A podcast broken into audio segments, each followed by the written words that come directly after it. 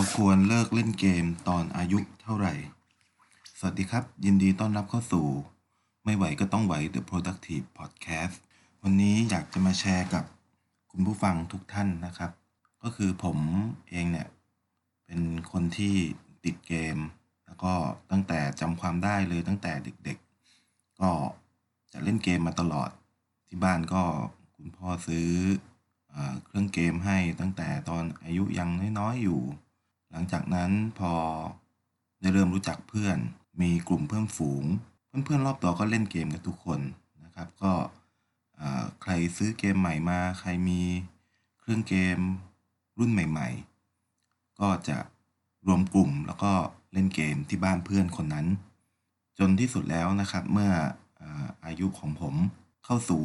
การเรียนในช่วงมหาวิทยาลัย ก็ ได้มีคอมพิวเตอร์เป็นของตัวเองนะครับ คุณพ่อที่บ้านซื้อโน้ตบุ๊กให้ แน่นอนครับ ก็ไม่พ้นที่จะต้องติดตั้งเกมยอดฮิตที่เพื่อนๆ รอบตัวในห้องเขาเล่นกันอยู่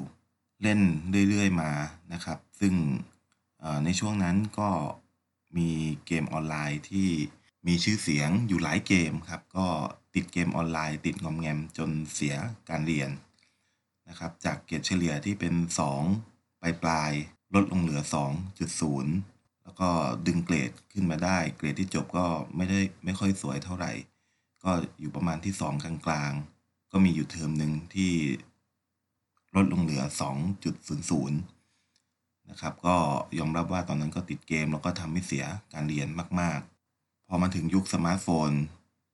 ก็มีเกมยอดฮิตอีก ตลอดชีวิตการทำงาน 10 กว่าปี ผมเล่นเกมมาตลอดแทบจะทุกๆวันที่มีเวลาว่าง ถือว่าเป็นเอ่อผมคิดเอาของผมเองว่าผมรู้สึกเอาของผมเองว่านั่นคือการพักผ่อน จนเมื่อเดือนที่แล้วนะครับ ผมรู้สึกว่าผมเลิกเล่นเกมได้อย่างเด็ดขาด และเลิกทำเรื่องไร้สาระนะครับ อื่นๆได้หลายเรื่อง วันนี้จึงอยากมาแชร์กันว่า เพราะอะไร ทำไมถึง อยู่ๆถึงเลิกเล่นเกมได้ มีอยู่การวิจัยหนึ่งครับ เขาบอกว่าการที่คนเราจะทำอะไรจนเป็นนิสัยได้เนี่ย เราต้องทำติดต่อกันมากกว่า 21 วัน และผมก็ได้ทราบได้ได้รู้ตัวเองว่า ตอนเนี้ยฉันเลิกเล่นเกมได้แล้ว เพราะว่าผมหยุดมันมามากกว่า 1 เดือนแล้วแล้วผมไม่ก็ไม่ได้ ที่จะรู้สึกว่าจะต้องการเล่นมันอีก ไม่ว่าเกมไหนๆนะครับ ในโทรศัพท์มือถือก็ดี ในคอมพิวเตอร์โน้ตบุ๊กก็ดี เหตุผลข้อแรก ๆนะครับ ที่ผมเริ่มรู้สึกว่า เอ๊ผมไม่ควรใช้เวลาวันละ หลาย ๆ ชั่วโมง ที่เป็นเวลาว่าง ในการเข้าไปเล่นเกม เรื่องแรกก็คือเรื่องของอความร่วงโรยทางด้านร่างกายนะครับ เมื่อคนเราอายุ สักประมาณ 35 ปีขึ้นไปแล้วเนี่ย ความร่วงโรยต่างๆ มันก็จะแสดงออกมาทาง ร่างกายอย่างเห็นได้ชัดนะครับ เช่นการเผาผลาญที่ไม่เหมือนเดิม เส้นผมที่งอกขาว สายตาที่มองได้เห็นไม่ชัดเจนเหมือนเดิม เอ๊ะผมก็เลยกลับมาคิดว่า ผมยังไม่ได้ทำอะไรที่มันเป็นประโยชน์ ฝากเอาไว้กับโลกนี้เลยนะครับ ผมจึงเริ่มที่จะศึกษาหาความรู้นะครับ ประจบเหมาะกับว่าช่วงที่คิดได้แบบนี้เนี่ยแฟนก็ภรรยาของผมคลอดลูกคนแรกของผมออกมา ซึ่งผมกับแฟนเนี่ยอยู่ห่างกัน มันจึงมีความจำเป็นที่วันจันทร์ถึงศุกร์เมื่อผมทำงานเสร็จแล้วเนี่ย ทุกๆ วันศุกร์ของสัปดาห์ผมก็จะต้องเดินทางนะครับ ขับรถประมาณ 2 ชั่วโมงครึ่ง ถึง 3 ชั่วโมง เมื่อก่อนนี้ผมก็ฟังเพลงที่ชอบนะครับ ดาวน์โหลดแอปพลิเคชันในการฟังเพลง ฟัง YouTube พอฟังไปเรื่อยๆ เพลงเดิมๆ ก็รู้สึกว่ามันน่าเบื่อแล้วก็ขับรถไปมันก็รู้สึกว่าง่วง ก็เลยคิดว่าอยากจะหาอะไรฟัง ก็เลยไปเจอแอปพลิเคชันในการฟังพอดแคสต์มันมีอยู่หลายแอปมาก ๆ พอผมเริ่มฟังไปแล้ว ก็รู้สึกว่าตัวเองเนี่ยมีความรู้เพิ่มขึ้นนะครับเอาความรู้พวกนั้นไปใช้ให้เป็นประโยชน์กับชีวิต แล้วก็คนรอบๆตัวของผม เช่นผมฟังพอดแคสต์ของพี่คนหนุ่มนะครับ ผมได้เอาเรื่องการเงินไปบอกเล่า บุคคลที่ผมรู้จักที่เขามีปัญหาทางด้านการเงิน ซึ่งก็น่าชื่นใจมากนะครับ มันก็ทำให้บุคคลเหล่านั้นสามารถที่จะแก้ปัญหาทางด้านการเงินไปได้ และตัวผมเองนะครับ ซึ่งก่อนหน้านี้ผมมีหนี้บัตรเครดิตอยู่ประมาณ 50,000 บาท แล้วก็ผ่อนรถหนึ่งคัน ผมก็ได้นำความรู้นะครับในการฟังพอดแคสต์ของพี่หนุ่ม เอามาจัดการเรื่องการเงินของตัวของผมเอง และในระยะเวลาไม่นาน ผมเองก็สามารถที่จะปลดหนี้เหล่านั้นได้ แล้วก็เหลือเงินบางส่วน เอาไว้ในการจุนเจือครอบครัว และผมเองก็คิดที่จะสร้างบ้านนะครับ ให้กับครอบครัวที่เราจะได้มีบ้านกันเป็นของตัวเอง พอผมเริ่มมีความรู้มากขึ้น เริ่มฟังไปเรื่อยๆ ตลอดตลอดระยะเวลา 9 เดือน ตั้งแต่ที่ลูกสาวของผมคลอดออกมา ผมทำอย่างนี้อยู่ทุกๆอาทิตย์ ผมต้องขับรถสัปดาห์ละ 2 ชั่วโมงครึ่ง ขาไปและขากลับอีก 2 ชั่วโมงครึ่ง ผมก็มักจะฟังพอดแคสต์อยู่บ่อยๆ ก็ถือว่าเป็นการเพิ่มความรู้ให้กับตัวเอง จนมาถึงตอนนี้แล้วเนี่ย ผมก็ฟังพอดแคสต์มาประมาณ 600 กว่าตอน ในช่องพอดแคสต์ของ ผู้ที่มีชื่อเสียงนะครับ เป็นวิทยากรระดับประเทศบ้าง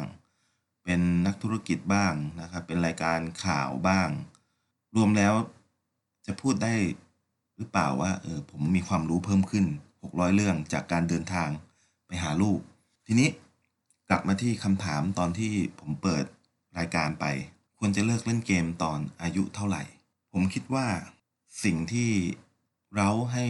เด็กๆเล่นเกมเนี่ยหนึ่งแน่นอนครับ เกมมันเป็นสิ่งแปลกใหม่ เป็นสิ่งสนุก เป็นสิ่งที่น่าค้นหาของเด็กๆ หรือแม้แต่คนทำงานนะครับ ผมก็เคยเห็นมาแล้ว ผู้ใหญ่คนที่อายุสักสามสิบกว่าๆเนี่ยติดเกมก็มีนะครับ คนรอบตัวผมก็มี จึงคิดว่าวิธีการแก้ปัญหาเนี่ยคือจะห้ามคนเล่นเกมเนี่ยมันห้ามไม่ได้ครับ แต่ว่าทุกครั้งที่เราเล่นเกมเนี่ยคือต้องขออธิบายอย่างนี้ก่อนว่าเกม เกมก็คือเป็นแพลตฟอร์มที่ถูกคนสร้างขึ้นมานะครับ โดยที่โยนเงื่อนไขต่างๆ เข้าไปในตัวโปรแกรมที่เรียกว่าเกม แล้วก็ให้ผู้เล่นแก้ไขปัญหาด้วยวิธีการต่างๆ ทุกครั้งที่ผมเล่นเกม ผมมักจะมองหาแพทเทิร์นมองหาอัลกอริทึมนะครับ ซึ่งผมก็สรุปได้ว่าในเกมแต่ละเกมเขาออกแบบเกม ขึ้นมา ให้เรามีอัตราในการชนะเกม อยู่ที่ประมาณสัก 50-60%นะครับ โดยเฉพาะเกมออนไลน์ และเกมต่างๆ เหล่านั้น ก็มักจะใช้นักจิตวิทยา ในการร่วมออกแบบด้วย เพื่อที่เขาจะได้สร้างเงื่อนไขหรือสร้างระบบของเกมเนี่ยให้มีความสนุก แล้วก็ทำให้เราติดในที่สุด เกมแล้วเกมเล่าที่ผมได้เล่นมาทั้งหมดนะครับ โดยเฉพาะเกมออนไลน์ ผมก็พบว่าปัจจัยในการชนะของมันเนี่ย มันคงไม่อยากให้เราชนะอยู่เรื่อยๆ เสมอๆ และไม่อยากที่จะให้เราแพ้อยู่เรื่อยๆ เสมอๆ เช่นเดียวกัน เกมเองพยายามที่จะสร้างความท้าทายครับ ชนะบ้าง แพ้บ้าง บางครั้งหรือบางวันก็ชนะติดๆกัน เป็นสิบรอบ แต่บางวัน เราอาจจะชนะบ้างหรือแพ้บ้าง หรืออาจจะมีวันที่โชคร้ายในบางวัน ที่เราแพ้ทั้งวันก็มี และเมื่อเราเครียดจนเกินไป เราก็จะหยุดเล่นสักพักหนึ่งเราก็อาจจะอยากเล่นมันขึ้นมาใหม่อีก โดยที่ระบบเกมในปัจจุบันนี้เขาออกแบบอย่างลึกซึ้งมาก ๆ จึงทำให้ไม่ยากเลยครับ เพียงแค่เราหยิบมือถือขึ้นมา หรือหยิบคอมพิวเตอร์ขึ้นมา หรือเครื่องเกมอะไรต่างๆ ก็แล้วแต่ลองเล่นมันดูสัก 5 นาที 10 นาที คนส่วนใหญ่ก็ สามารถที่จะติดเกมเหล่านั้นได้ ด้วยเหตุผลนะครับส่วนตัวที่ที่พูดมาทั้งหมดเมื่อกี้เนี่ยการมีลูกทำให้ผมเห็นสิ่งอื่น ๆ ที่มันมีประโยชน์ และสิ่งอื่น ๆ ที่มันท้าทายในชีวิต และด้วยความรับผิดชอบนะครับที่ไม่อยากที่จะใช้เวลาให้มันเปล่าประโยชน์ไปเฉย ๆ โดยการเล่นเกมนะครับ ที่สุดแล้วมันก็ไม่ได้อะไรเลย นอกจากประสบการณ์ ความสนุก ซึ่ง ประสบการณ์ความสนุกที่ว่านั้นเราสามารถหาได้จากสิ่งอื่น แต่ผมไม่ได้บอกว่าเกมดี หรือเกมไม่ดีกับชีวิตคนนะครับ ซึ่งการติดตัดสินใจตรงนี้เนี่ยมันก็สุดแล้วแต่วุฒิภาวะของคนเรานะครับ ในแต่ละช่วงชีวิต ซึ่งในเคสของผมเองเนี่ยก็ถือได้ว่าอาจจะเป็นความบังเอิญนะครับที่มีสิ่งกระตุ้นจากสิ่งรอบข้างเข้ามาแล้วก็ทำให้ ด้วยอายุโดยวิติภาวะของผมเองที่อยู่ในวัยของผู้ใหญ่แล้วเนี่ย เราก็ตัดสินใจที่จะทำในสิ่งที่มันมีประโยชน์มากกว่า แต่ถ้าเกิดถามถึงในฐานะของพ่อแม่แล้วเนี่ยผมเองก็ไม่อยากที่จะให้ลูกติดเกมจนเกินไป เราห้ามให้เด็กเล่นเกมไม่ได้หรอกครับ แต่เราอาจจะมีอย่างอื่นให้เขาเลือกนะครับ ในการทำกิจกรรมที่มันมีความสนุกในแบบของเด็ก มีความตื่นเต้น ความน่าค้นหา และเร้าใจในแบบของเด็ก และจัดสรรเวลาให้เขาเล่นเกมอย่างเหมาะสมตามวัยของเขา ผมคิดว่าคงตอบไม่ได้นะครับ ว่าควรจะเลิกเล่นเกม ตอนอายุเท่าไหร่ มันอยู่ที่สิ่งแวดล้อม มันอยู่ที่ความตระหนักคิดของตัวคุณเอง และเมื่อไหร่ที่คุณมีความรับผิดชอบ ที่จะต้องดูแลคนที่คุณรักแล้วเนี่ย ผมว่าเมื่อนั้นคุณควรจะทำในสิ่งที่มีประโยชน์กับครอบครัว คุณอาจจะกลับมาเล่นเกมได้ครับ ถ้าเกมเกมนั้น คุณเล่นร่วมกับภรรยา เล่นร่วมกับลูกของคุณ แล้วมันจะสร้างความสัมพันธ์อันดีให้กับครอบครัวของคุณสำหรับวันนี้ไม่ไหวก็ต้องไหว The Productive ใน EP นี้ขอลาไปก่อน สวัสดีครับ